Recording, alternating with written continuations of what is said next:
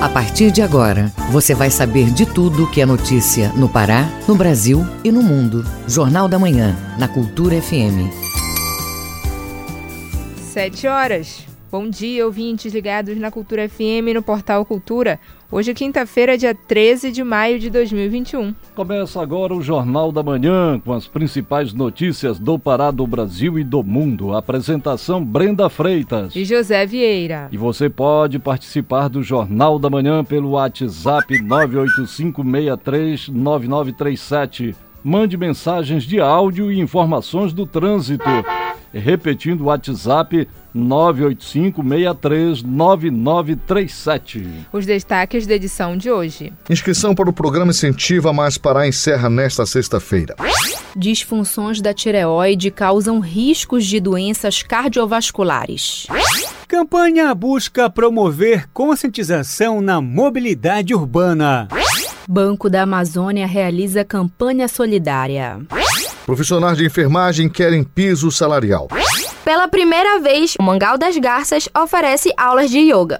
150 pessoas em situação de rua receberam vacina contra a Covid-19 no último fim de semana. Tem também as notícias do esporte. Aysandu Etuna, os finalistas do Parazão Bampará depois de 19 anos. CBF confirmou as estreias de Remo e Paysandu nas séries B e C do Brasileiro. E ainda nesta edição, trabalhadores esquecem 2 bilhões e meio de reais em bancos, como o abono salarial, FGTS e ações trabalhistas. CPI da Covid houve ex-secretário de comunicação da presidência. Fiocruz lamenta a morte de grávida após trombose. Essas e outras notícias agora no Jornal da Manhã. 7 horas, 2 minutos. 7 e 2. O Pará é notícia. Processo seletivo está com inscrições abertas e com vagas disponíveis em três municípios do arquipélago do Marajó.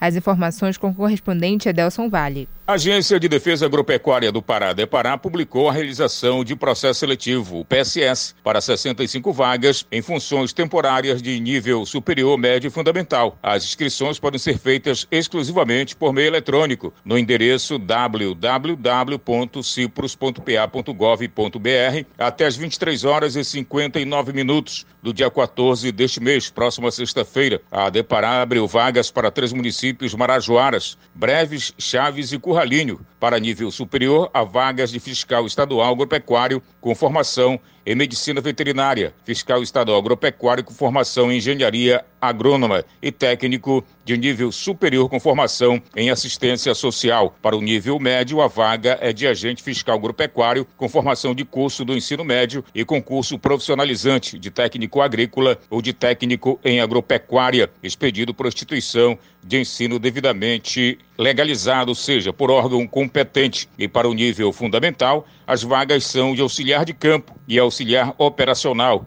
ambas com certificado expedido por instituição de ensino devidamente reconhecida por órgão competente. De Soure, Edelson Vale, Rede Cultura de Rádio. Santarém começa a vacinar pessoas a partir de 55 anos e que apresentem comorbidades. A imunização contra a Covid-19 está avançada, como nos informa nosso correspondente em Santarém, Miguel Oliveira. Bom dia, Miguel. Bom dia, Brenda. Bom dia, Vieira. Bom dia, ouvintes do Jornal da Manhã. Estamos falando ao vivo de Santarém. São 7 horas 4 minutos. Começa hoje aqui a vacinação contra a Covid-19 de pessoas que apresentem três comorbidades: cardiopatas, diabéticos e hipertensos, com idade igual ou superior a 55 anos. São quatro postos de vacinação em diferentes áreas da cidade. Desde segunda-feira, pessoas com 18 anos ou mais também podem comparecer aos postos de vacinação e, se fizerem parte de alguns grupos prioritários, serão vacinados. Pacientes que apresentam doença cerebrovascular, doença renal crônica, doenças reumáticas, obesidade mórbida, entre outras. Nesse grupo também se inclui portadores de síndrome de Down e pessoas autistas e transplantadas.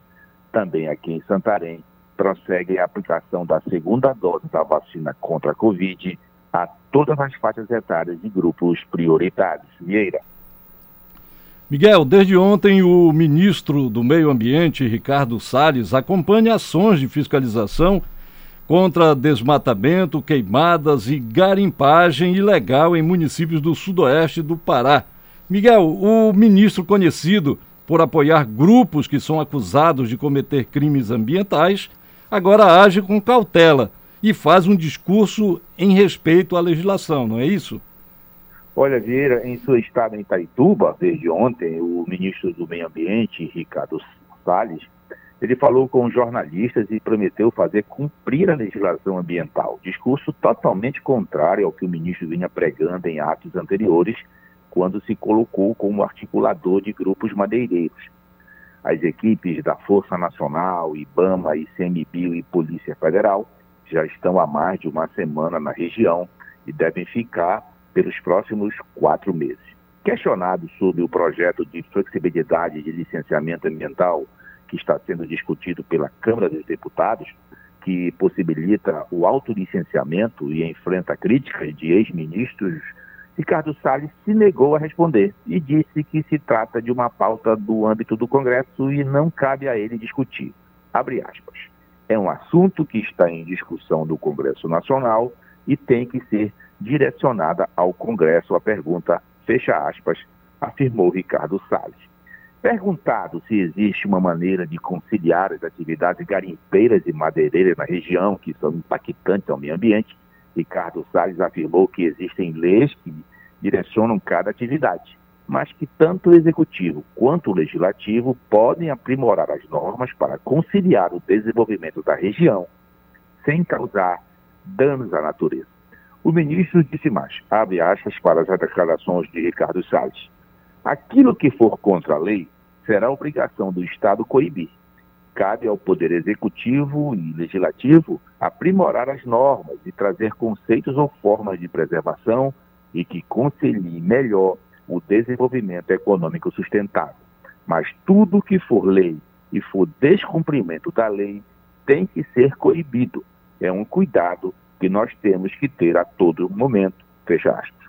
Por fim, Vieira Brenda Ricardo Salles respondeu sobre a destruição dos equipamentos durante apreensões feitas pelos órgãos ambientais. Disse o ministro, abre aspas, ontem mesmo tivemos quatro operações em que os equipamentos foram apreendidos e não destruídos. Há casos em que não é possível retirar os equipamentos ou deixar com o fiel depositário. Nesses casos, a inutilização faz parte da forma de cumprir a lei. Fecha aspas. Portanto, o ministro Ricardo Salles tem uma postura totalmente diferente da que vinha mantendo algumas semanas atrás. De Santarém, Miguel Oliveira, Rede Cultura de Rádio. Obrigada, Miguel. Bom dia e bom trabalho. 7 horas 8 minutos. 7 e 8. O Pará é notícia. Ouvidoria Geral do Estado entrega mais de 260 cestas de alimentos para instituições do Nordeste paraense. Confira este e outros destaques no Giro do Interior com Bruno Barbosa. A ação desta quarta-feira contemplou a colônia agrícola do Prata, que abriga pessoas com ranceníase em Igarapé-Açu. Outras cinco comunidades de Capanema também foram contempladas com as doações. Segundo o órgão, nesse período de pandemia da Covid-19, as arrecadações dessas instituições caíram muito e a ideia da ouvidoria foi recolher alimentos para minimizar os impactos dessas instituições. No Baixo Tocantins, a Companhia de Trânsito de Tucuruí realizou uma ação como parte da campanha do Maio Amarelo. Uma prensa mecanizada destruiu várias descargas ilegais de veículos, apreendidas em fiscalizações. O Maio Amarelo é o movimento internacional de conscientização contra o alto índice de mortes e acidentes no trânsito. São parceiros da Companhia de Trânsito de Tucuruí, as secretarias municipais de apoio à segurança pública e de meio ambiente, além das polícias civil e militar. No sul do estado, o Poder Público Municipal de Redenção reuniu com a Secretaria de Desenvolvimento e Obras Públicas do Pará, a SEDOP, ontem à tarde. Na pauta, um novo convênio para que o município seja contemplado no programa Asfalto por todo o Pará. A tentativa foi de conseguir mais 10 quilômetros de asfalto. Bruno Barbosa, Rede Cultura de Rádio. Profissionais da enfermagem cobram a aprovação do Congresso Nacional do piso salarial da categoria. Nesta quarta, centenas de pessoas foram às ruas da capital paraense reivindicar a aprovação do projeto de lei que trata do tema. Informações com o repórter Marcos Aleixo. O projeto de lei 2564 de 2020 pretende instituir o piso salarial de enfermeiros, técnicos auxiliares e parteiras. As discussões no Congresso ainda estão em andamento. Na última reunião, a sessão terminou sem um acordo entre Rodrigo Pacheco, presidente do Senado, governadores e representantes da enfermagem nacional. Para o técnico Marcelo Marinho, com a possível aprovação do piso, a carga de trabalho para a categoria pode diminuir. Eu sou funcionário de três hospitais, né? Eu sou do privado, eu sou do público, do governo.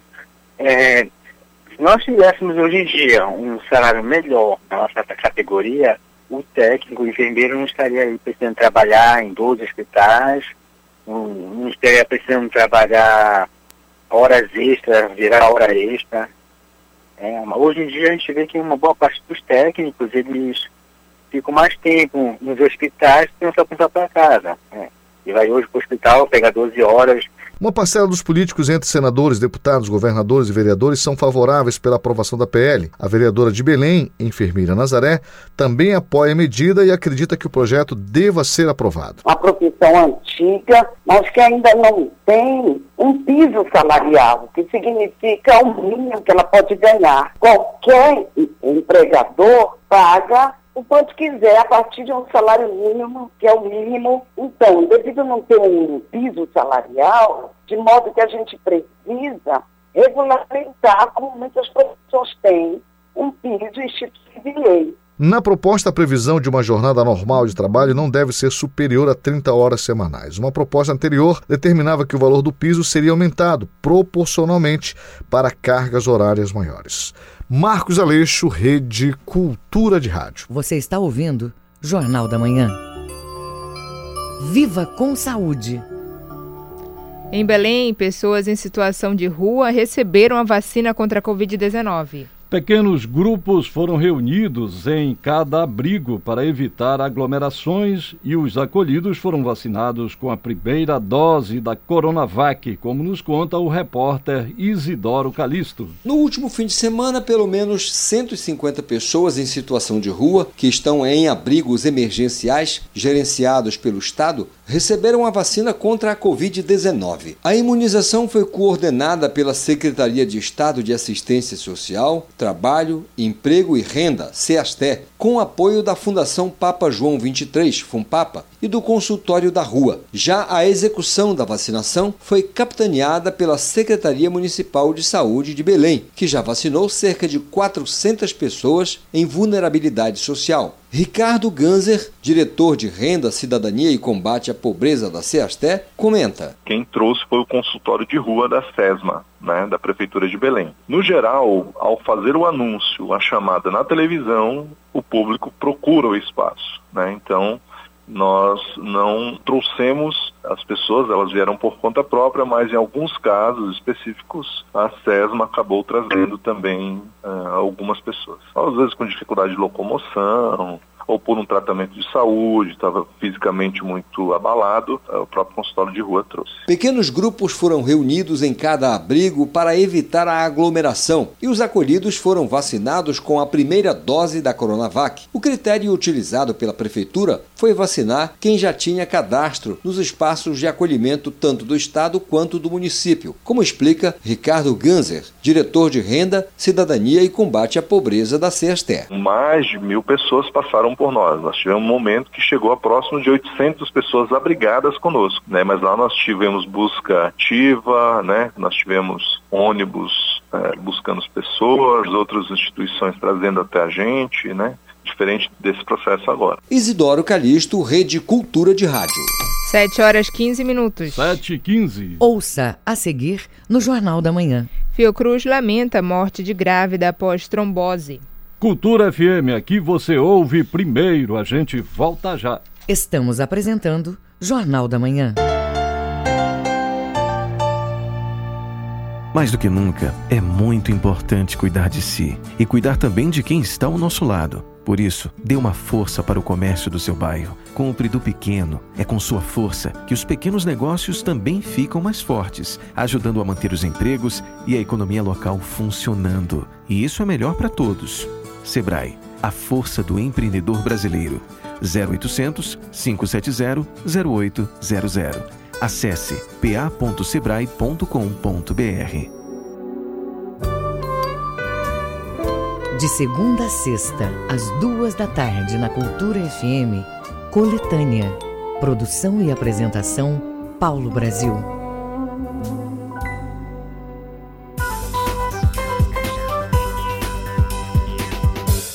Voltamos a apresentar Jornal da Manhã. Previsão do tempo. De acordo com a Secretaria de Meio Ambiente e Sustentabilidade, a SEMAS, no oeste paraense o dia deve ser de predomínio com céu nublado ao longo do dia. A previsão de chuvas para fracas a moderadas em diversos pontos. Em Belterra, temperatura com máxima de 31 e mínima de 22 graus, com ventos fracos predominantes do sentido nordeste. No sudoeste, os moradores devem ter uma quinta-feira de céu nublado pela manhã, com chuvas fracas a moderadas que podem perdurar até o início do período da tarde. No restante da tarde e à noite, parcialmente nublado com chuvas isoladas.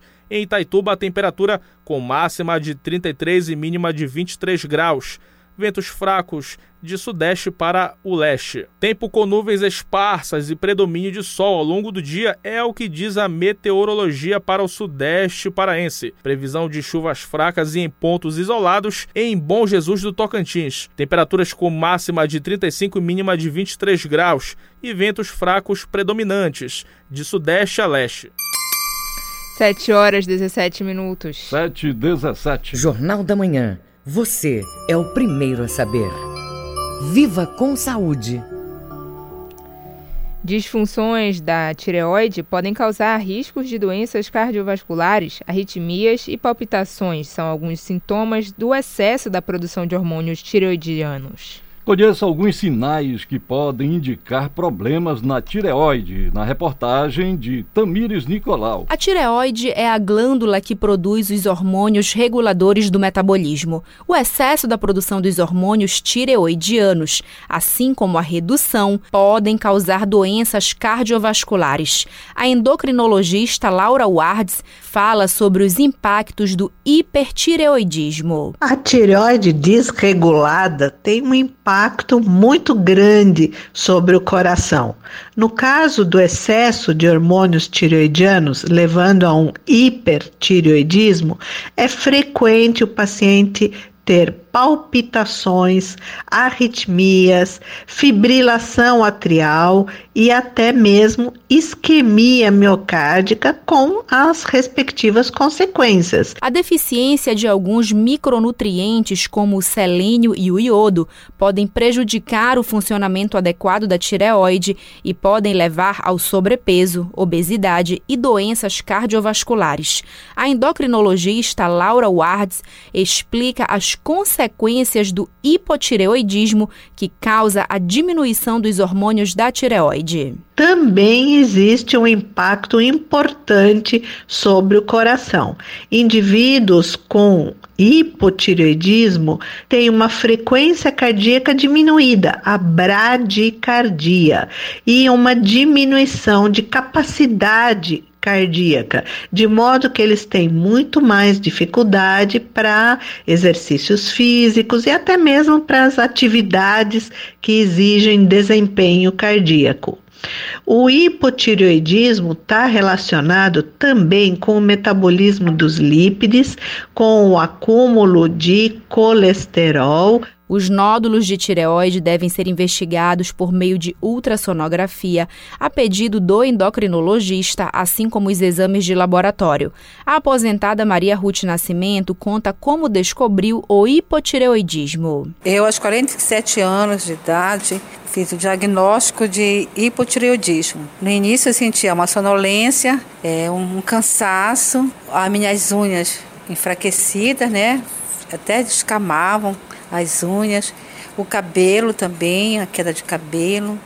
e muita sonolência, muito cansaço. O tratamento das doenças da tireoide deve ser indicado pelo médico conforme os casos de hipertireoidismo e hipotireoidismo. Tamiris Nicolau, Rede Cultura de Rádio. União de Ciclistas do Brasil realiza campanha para chamar a atenção da sociedade para a redução de mortes, lesões e acidentes de quem pedala pela cidade. O repórter Marcelo Alencar conta os detalhes da campanha que quer aumentar a segurança viária para a mobilidade urbana ativa de ciclistas. Confira. A campanha Ruas Vivas da União dos Ciclistas do Brasil no Pará tem o objetivo de incentivar a sensibilização para a segurança viária, focada na mobilidade ativa além de chamar a atenção da sociedade para o alto índice de mortes e feridos no trânsito. O Código de Trânsito Brasileiro, CTB, determina que os municípios com mais de 20 mil habitantes elaborem estratégias sustentáveis e priorizem a mobilidade ativa e o transporte coletivo. De acordo com a responsável pela campanha Ruas Vivas, Ruth Costa, apesar disso, a maioria das cidades, por exemplo Belém, não segue esse código de postura. Belém não é diferente, dá mais espaço à máquina, aos carros e motos do que aos, os ciclistas e pedestres, que são a maioria da população. Em geral, um terço da população usa veículo particular para se locomover diariamente. Nossas cidades são pouco seguras devido à altas velocidades dos veículos motorizados nas vias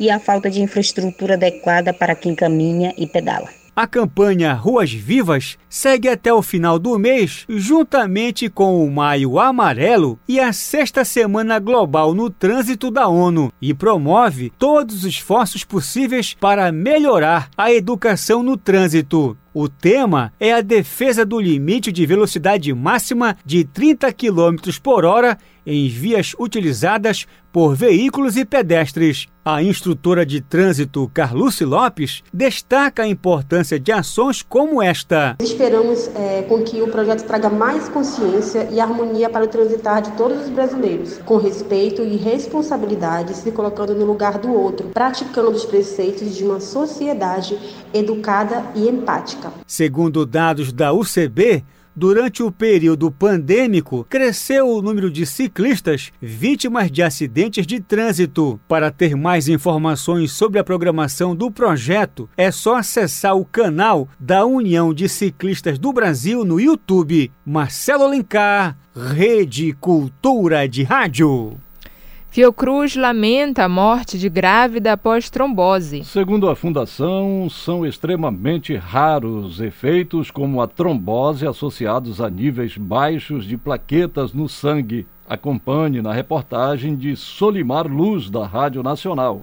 A Fundação Oswaldo Cruz emitiu uma nota lamentando a morte no Rio de Janeiro de uma grávida vítima de um acidente vascular cerebral hemorrágico. No fim da semana passada, a mulher havia tomado a vacina de Oxford AstraZeneca, fabricada pela Fiocruz, e teve um tipo raro de trombose. Ela morreu na segunda-feira. Ainda não há confirmação da relação deste óbito com o fato de a vítima ter recebido o imunizante contra a Covid e o registro segue sob investigação pelas autoridades sanitárias com o apoio da Fundação. A nota diz ainda que a suspensão temporária da imunização de gestantes e mulheres que tiveram filho há pouco tempo com a vacina AstraZeneca Covid-19, recomendada pela Anvisa, a Agência Nacional de Vigilância Sanitária, é uma medida preventiva e de cautela. A Fiocruz presta solidariedade aos familiares da paciente e reforça que a vacinação em gestantes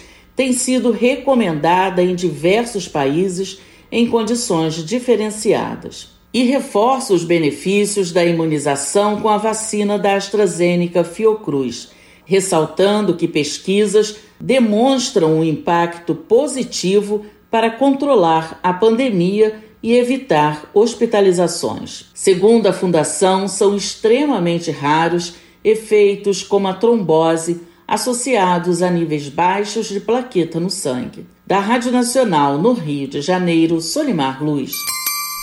7 horas 26 minutos. 7 e 26 O Mundo é Notícia.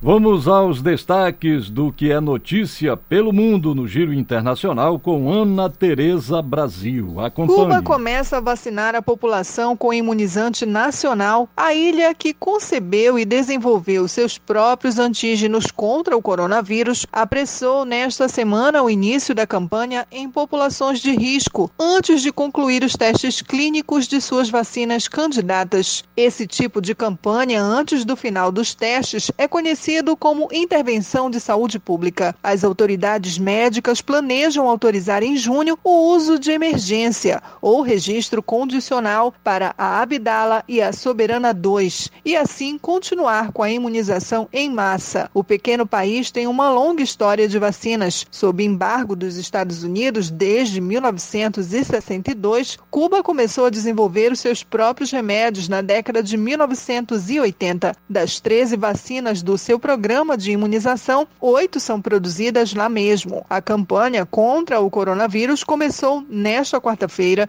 em quatro municípios da capital.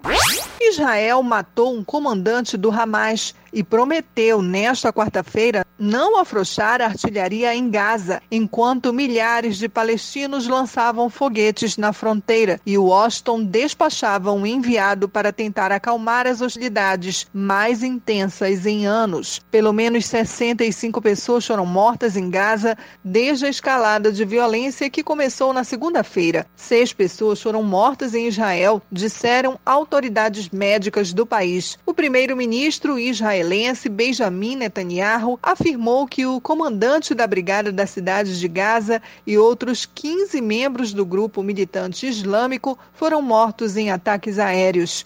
Após o anúncio, mais salvas de foguetes foram disparadas na área de Tel Aviv e outras três cidades israelenses. O Conselho de Segurança da ONU realizou nesta quarta-feira outra reunião de emergência sobre o conflito entre israelenses e palestinos e se viu mais uma vez incapaz de chegar a um acordo para uma declaração diante da persistente oposição dos Estados Unidos, principal aliado de Israel. Segundo diferentes fontes, a maioria dos 15 membros do Conselho é favorável à adoção de uma declaração conjunta destinada a reduzir a tensão. Com informações da agência France Press, Ana Tereza Brasil para a Rede Cultura de Rádio. O ouvinte no Jornal da Manhã. E o Jornal da Manhã abre espaço para o ouvinte fazer denúncias, sugestões ou reclamações sobre as questões da cidade. Quem participa hoje é a ouvinte Camila Silva. Ela é moradora do bairro da Sacramenta e faz um comentário sobre a segurança policial nas ruas de Belém. Acompanhe. Olá, meu nome é Camila Silva, sou moradora do bairro da Sacramenta. Tenho percebido que alguns locais da cidade o policiamento está bem melhor, estão mais seguros, né? Inclusive, tenho percebido viatura ali perto do BRT, em alguns pontos da extensão do BRT. E alguns amigos têm comentado também que a cidade está tá mais segura, né? Tem mais segurança para sair de casa. Muito obrigada, Camila Silva, pela sua participação. E não se esqueça, participe do Jornal da Manhã, mande seu WhatsApp para o número 985639937. Repetindo, o WhatsApp 985639937. O ouvinte no Jornal da Manhã. 7 horas 30 minutos. 7 e 30. Ouça a seguir no Jornal da Manhã. Paysandu e Tuna são os finalistas do Parazão Bampará depois de 19 anos. Cultura FM, aqui você ouve primeiro, a gente volta já. Você está ouvindo Jornal da Manhã. ZYD 233, 93,7 MHz. Rádio Cultura FM, uma emissora da Rede Cultura de Comunicação. Fundação Paraense de Rádio Difusão, Rua dos Pariquis, 3318. Base operacional, Avenida Almirante Barroso, 735, Belém, Pará, Amazônia, Brasil. Voltamos a apresentar Jornal da Manhã. Tábuas de Marés. De acordo com a Secretaria de Meio Ambiente e Sustentabilidade SEMAS, na capital paraense a maré está baixa nesse momento. Ela sobe meio-dia e 32 e desce às 7h54 da noite. Em Salinas, Marudá e Algodoal, a maré está subindo e chega aos 4 metros e 70 centímetros daqui a pouquinho, 8h15 da manhã. A baixa mar é 3 da tarde, subindo 8h49 da noite. No Atracadouro de Breves, maré alta agora, baixando 2h13 da tarde, voltando a subir à noite às 7h47. 7 horas 31 minutos. Esporte.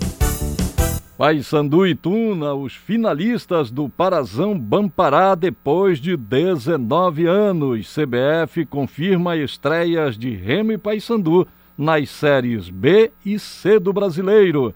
Alexandre Santos. Nós começamos com o amadorismo. Pará vai disputar o Norte-Nordeste de Basquete Master em seis categorias. Manuel dos Santos Alves definidas as categorias onde o Pará vai ser representado no Campeonato Norte-Nordeste de Basquete Master, marcado para o período de 3 a 6 de junho em São Luís do Maranhão. Segundo o presidente da Associação Paraense de Basquete Master, Paulo Seráfico, o selecionado paraense vai levar atletas de seis categorias: 30, 35, 40, 45, 50 e 65 anos de idade. Os treinos da equipe paraense estão acontecendo no ginásio Moura Carvalho domingo pela manhã. E a viagem do selecionado paraense vai ser no dia 2 de junho. Manuel Alves para a Rede Cultura de Rádio.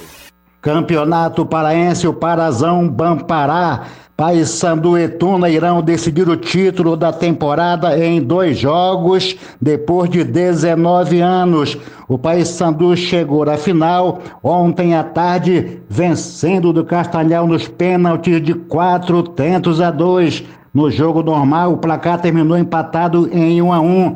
O Paysandu fazia 1 a 0 com Ari Moura aos 5 do segundo tempo. Fidelis empatava aos 15 minutos. O atacante Nicolas, aos 47, perdia pênalti em favor do Paysandu. O jogo foi para a cobrança de pênaltis e o Paysandu venceu do Castanhal quatro tentos a dois. Nicolas, Ratinho, Jonathan e Perema marcaram para o Papão, enquanto que Fidelis e Canga para o Castanhal. Pecel e Cabecinha perderam para o Aurinegro. À noite no Baenão, Remo e Tunda decidiram a outra vaga. Placar nos 90 minutos, um para o Remo, um para a Tuna. O jogo foi para os pênaltis e no final a Tuna venceu de meia dúzia a cinco. A Tuna prossegue e o Remo ficou no meio do caminho mesmo invicto. No jogo normal, o Remo fazia 1 a 0 com Marlon, 11 do primeiro tempo. O zagueiro Dedé de cabeça empatava para a Tuna aos 38. O jogo foi para as cobranças de pênaltis. Marcaram para o Remo Renan Gorner, Marlon, Vinícius Quis, Felipe G2 e Rafael Jansen. Para a equipe da Tuna, marcaram Luquinha, Cauê, Renan, Paulo Rangel, Alexandre Pinho e Lineker, o gol da vitória tonante final. Tona Luso Brasileira meia dúzia, Clube do Remo 5. A decisão do campeonato em dois jogos, dois domingos seguidos, dias 16 e 23, faltando definir os horários. A TV Cultura vai mostrar os dois jogos para você. E ontem a CBF, Confederação Brasileira de Futebol, confirmou as datas e horários dos jogos de Remo e Paysandu no Campeonato Brasileiro. O Remo estreia dia 29 deste mês, um sábado às quatro da tarde, enfrentando o CRB lá em Maceió, estádio Rei Pelé. O Paysandu estreia também fora de casa em Minas Gerais com a equipe do Tom Bense, dia 29 deste mês, às sete da noite, lá em Tombo. Alexandre Santos, para a Rede Cultura de Rádio. 7 horas 36 minutos. Fique sabendo primeiro, Jornal da Manhã, aqui na Cultura FM. Os números da economia.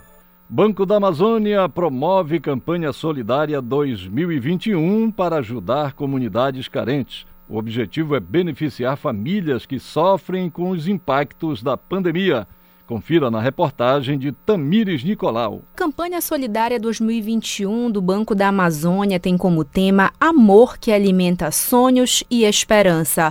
A ação busca estimular a atuação voluntária e beneficiar famílias em vulnerabilidade social que sofrem com os impactos econômicos da pandemia. O superintendente do BASA, Edmar Bernardino, ressalta a importância da participação da sociedade. Vamos envolver aí todo o nosso time interno de colaboradores, nossas agências, nossos clientes, nossos parceiros, é de uma forma que a gente possa ter maior alcance possível nessa ação solidária e possamos de alguma forma estar tá levando aí um pouco de esperança também, de alegria é, para as famílias que tanto precisam. Né? Então acho que todos nós podemos fazer um pouco mais e esse um pouco mais que a gente vai fazer de alguma forma vai estar tá ajudando muitas pessoas que, tá, que vão realmente é, fazer bom uso aí dessa doação é, dentro dessa campanha solidária. No Pará, a campanha vai arrecadar recursos financeiros nas contas do BASA de três instituições, além de alimentos não perecíveis e material de higiene pessoal e limpeza. Para colaborar com as obras sociais da Paróquia de Nazaré,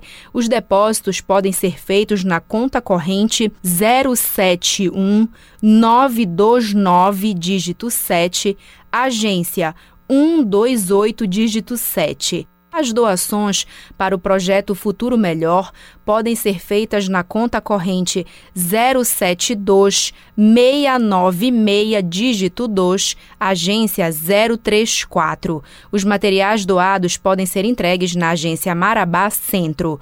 O coordenador do projeto Futuro Melhor, André Silva, convida a população a ajudar. A única finalidade desse projeto é trazer o bem-estar para crianças e adolescentes do estado do Pará. Então convido você, você aí, empresário, você aí, pessoa liberal, você aí, pessoa física, você aí, pessoa jurídica, venha conhecer, venha ajudar um projeto social que tem 18 anos trabalhando em prol a criança e o adolescente no estado do Pará, trazendo eles cursos profissionalizantes e também trazendo bem-estar para um futuro melhor. A Associação de Pais de Pessoas com Necessidades Especiais do Tapajós também recebe as contribuições que podem ser feitas na conta corrente 072 687 dígito 0, agência 046 dígito 9. Os materiais doados podem ser entregues na sede da Superintendência Regional e Agência Santarém, na Travessa Nazaré, número 75A,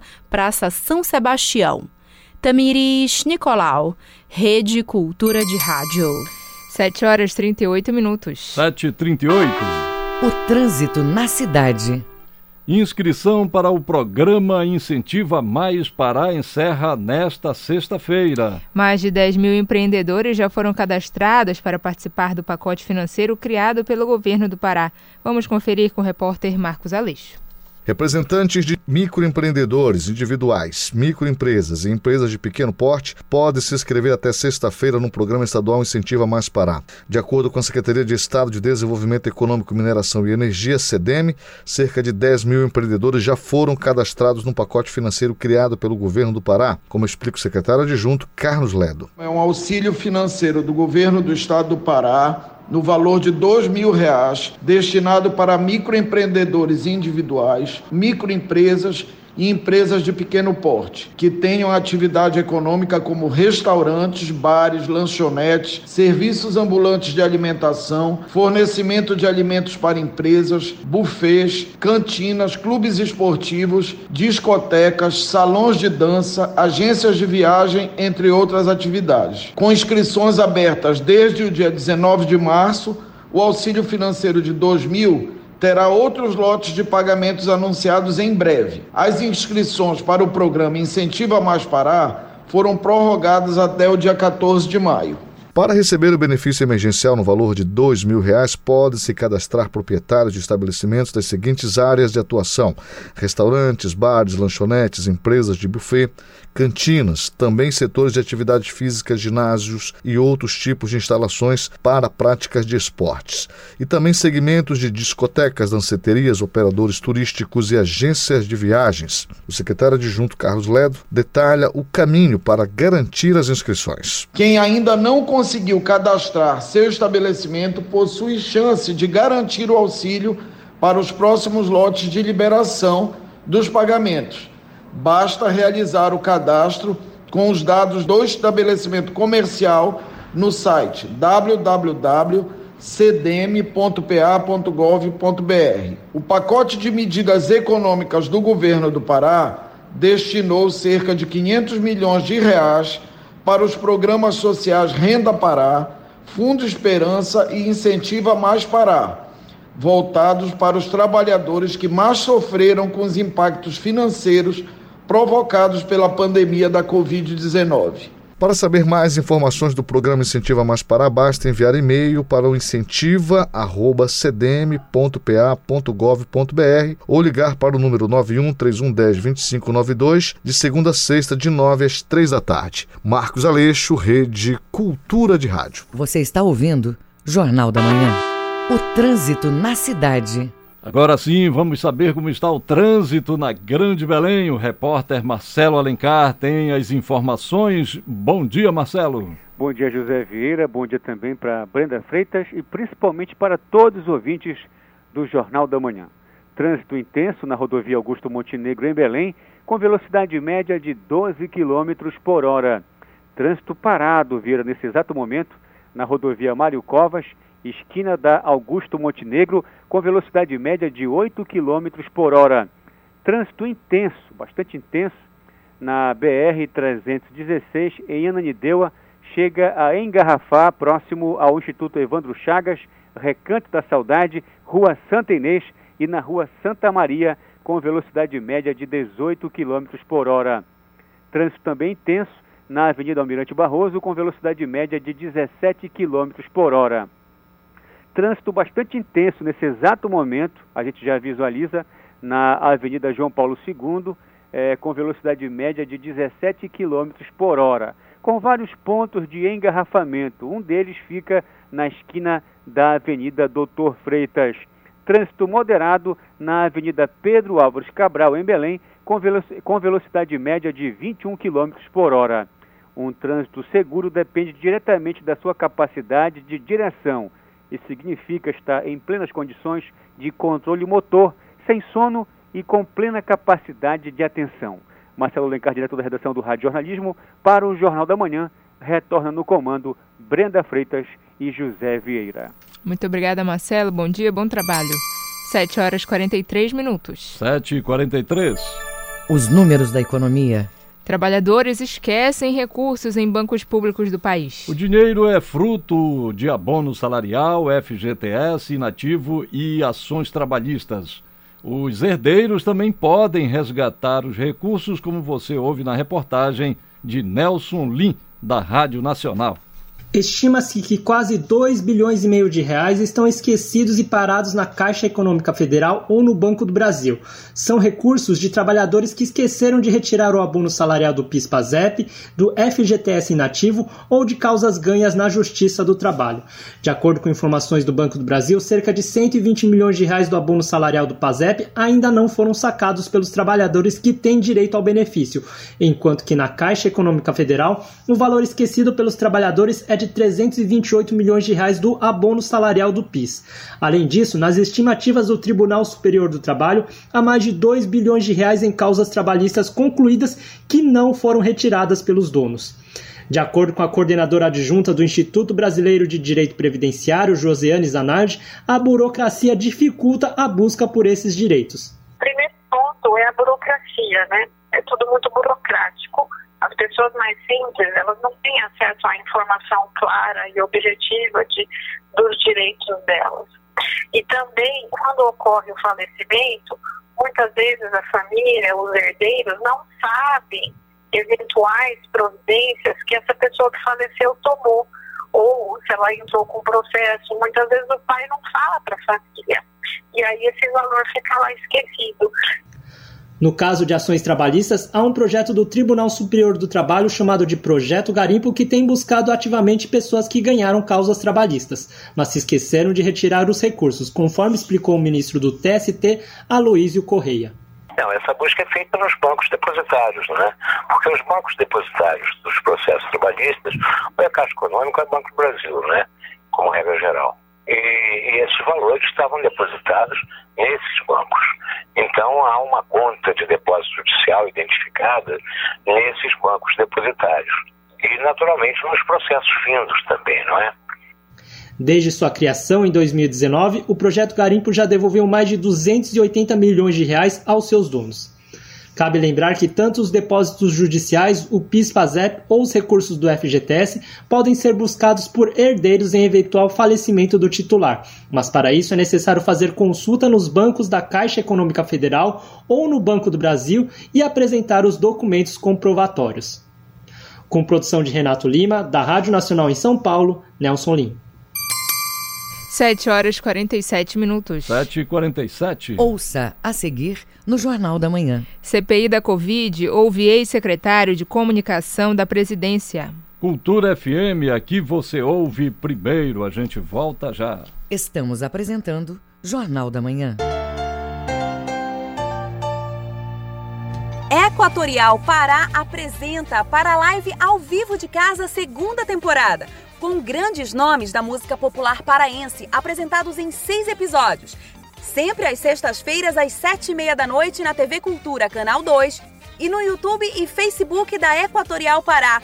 Essa sexta, dia 14, a gente vai dançar muito com o balanço da banda Reggaetal e a lambada amazônica de Félix Robato. Quero te ver ao vivo no chat da nossa live nas redes sociais. Dona Helena Meirelles, Lia Sofia, Pedrinho Calado, Aila, Daniel Tati, as vertentes e linguagens da música espalhadas pelo Brasil. Olha, eu nasci na antiga estrada boiadeira. Olá, queridos, aqui é Lia Sofia. Aqui quem fala é o Pedrinho Calado, compositor e músico. Fala galera, aqui é o Daniel Tati. Aqui quem fala é a Aila e queria deixar um beijo gigante em todos os ouvintes do programa Brasil Brasileiro. Brasil Brasileiro a história e os caminhos da música. Neste sábado, sete da noite. Voltamos a apresentar Jornal da Manhã. Previsão do tempo. De acordo com a Secretaria de Meio Ambiente e Sustentabilidade, a SEMAS, em Belém, região metropolitana, quinta-feira vai ser de céu parcialmente nublado a nublado, com chuvas rápidas e isoladas no final do período. À tarde, céu nublado e previsão de pancada de chuva, além de trovoadas isoladas. Em Belém, máxima de 33 e mínima de 23 graus.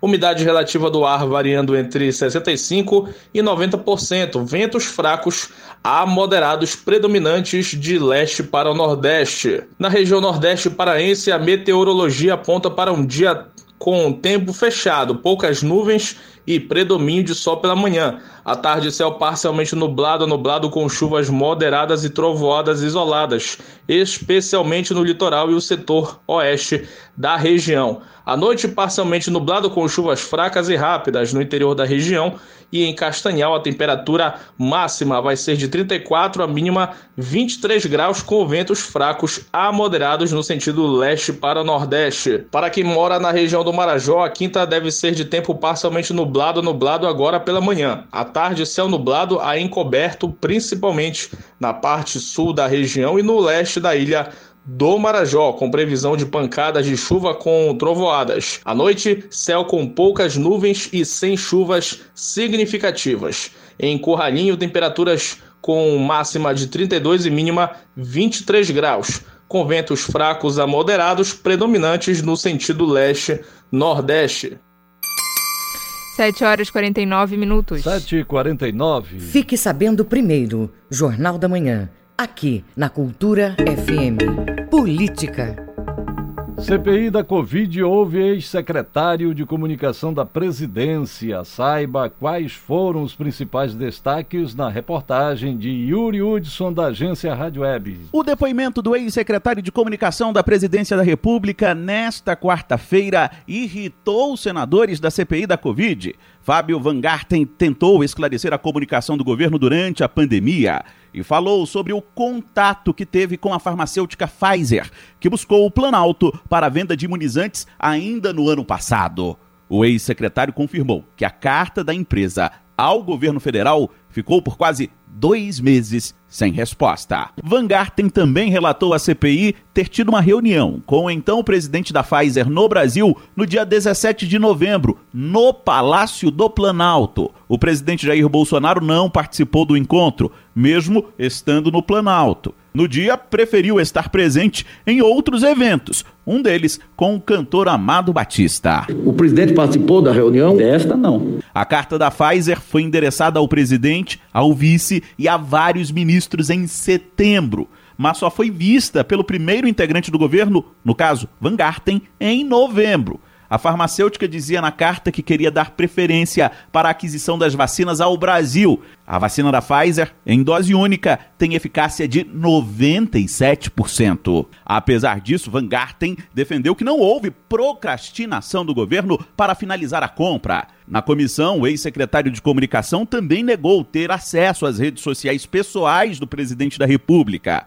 Ele também minimizou as falas de Jair Bolsonaro contra o isolamento social e com críticas às vacinas. O presidente nunca pediu que fizesse campanha sobre nenhum tipo. Quem o orientava a fazer esse tipo de raciocínio para a população? Acho que o senhor tem que perguntar para ele. Senão não, eu estou perguntando. Eu, eu, não, eu não conversava. Eu estou perguntando para Vossa Excelência que estará obrigado a responder. Desrespeita. Você não, você não pode falar isso, não. Nesta quinta-feira, o ex-presidente da Pfizer no Brasil vai depor a CPI e deve fechar a linha cronológica sobre a relação da farmacêutica com o governo brasileiro.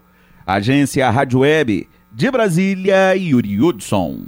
Ministério da Defesa se manifesta sobre a compra de bebidas alcoólicas pelas Forças Armadas. Caso haja aquisição irregular de alimentos e bebidas, a pasta afirma que deve corrigir os erros. Acompanhe na reportagem de Yuri Hudson. O ministro da Defesa, Walter Braga Neto, afirmou nesta quarta-feira em audiência pública na Câmara que recomendou às Forças Armadas a suspensão da compra de bebidas alcoólicas. A decisão vem à tona após a divulgação de gastos com a alimentação dos integrantes da defesa.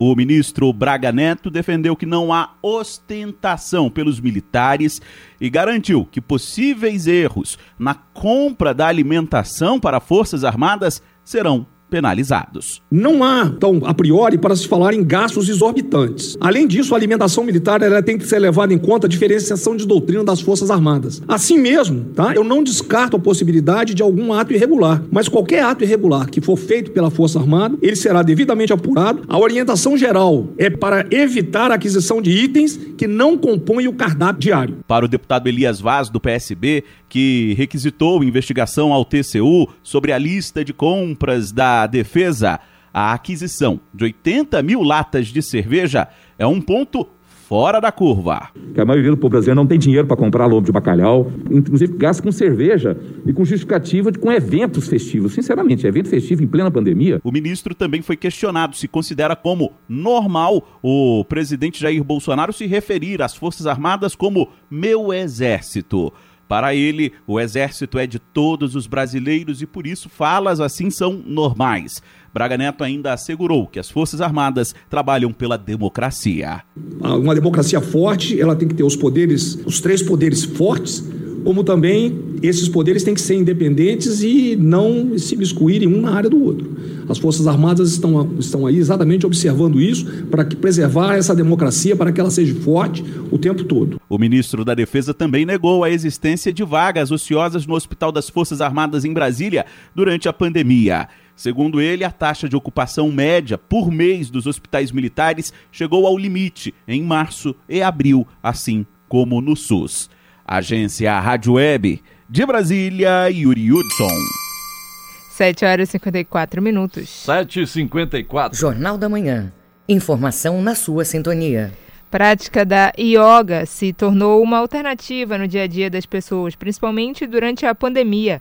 O Mangal das Garças, a partir deste sábado, vai ofertar aulas da modalidade. Saiba como se inscrever. Informações com Isabelle Risuênio. A prática é inédita no espaço do Mangal das Garças e as aulas vão atender a todos os protocolos de segurança e prevenção ao coronavírus. A gerente comercial da organização Pará 2000, Luciana Argolo, comenta sobre esta ação. A gestão do parque traz esse projeto aos frequentadores do Mangal como uma novidade que irá fomentar a prática de atividades físicas e ambientes de contato com a natureza. É uma forma de contribuir com o bem-estar do público frequentador, principalmente no contexto da pandemia em que nos encontramos. O projeto tem como objetivo incentivar uma vida mais saudável e equilibrada, além de estimular o bem-estar e reduzir o estresse e a ansiedade por meio da yoga. Roxane Brelais é professora de Hatha Yoga e comenta sobre os benefícios da prática. Nesses tempos de pandemia, é muito importante e essencial, não apenas para reduzir o nível de estresse e ansiedade, mas também para melhorar todo o sistema imunológico. Estamos lidando com um vírus que ataca principalmente a saúde dos pulmões, e com os exercícios de respiração trabalhados no yoga, é possível aumentar a capacidade pulmonar, melhorando assim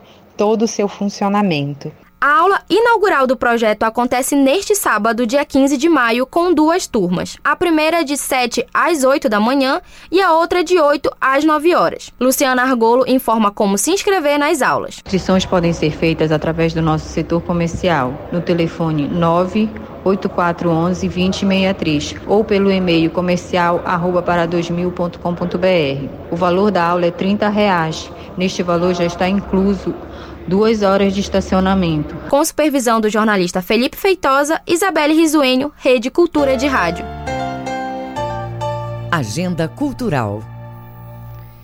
Hoje é dia de ópera na telinha da TV Cultura do Pará. A apresentação faz parte das comemorações dos 20 anos do Festival de Ópera do Teatro da Paz. E para celebrar, a Secretaria de Cultura, em parceria com a TV Cultura do Pará, apresenta hoje às sete e meia da noite um programa com diversas apresentações. Confira na reportagem de Cláudio Lobato, com locução de Ana Tereza Brasil.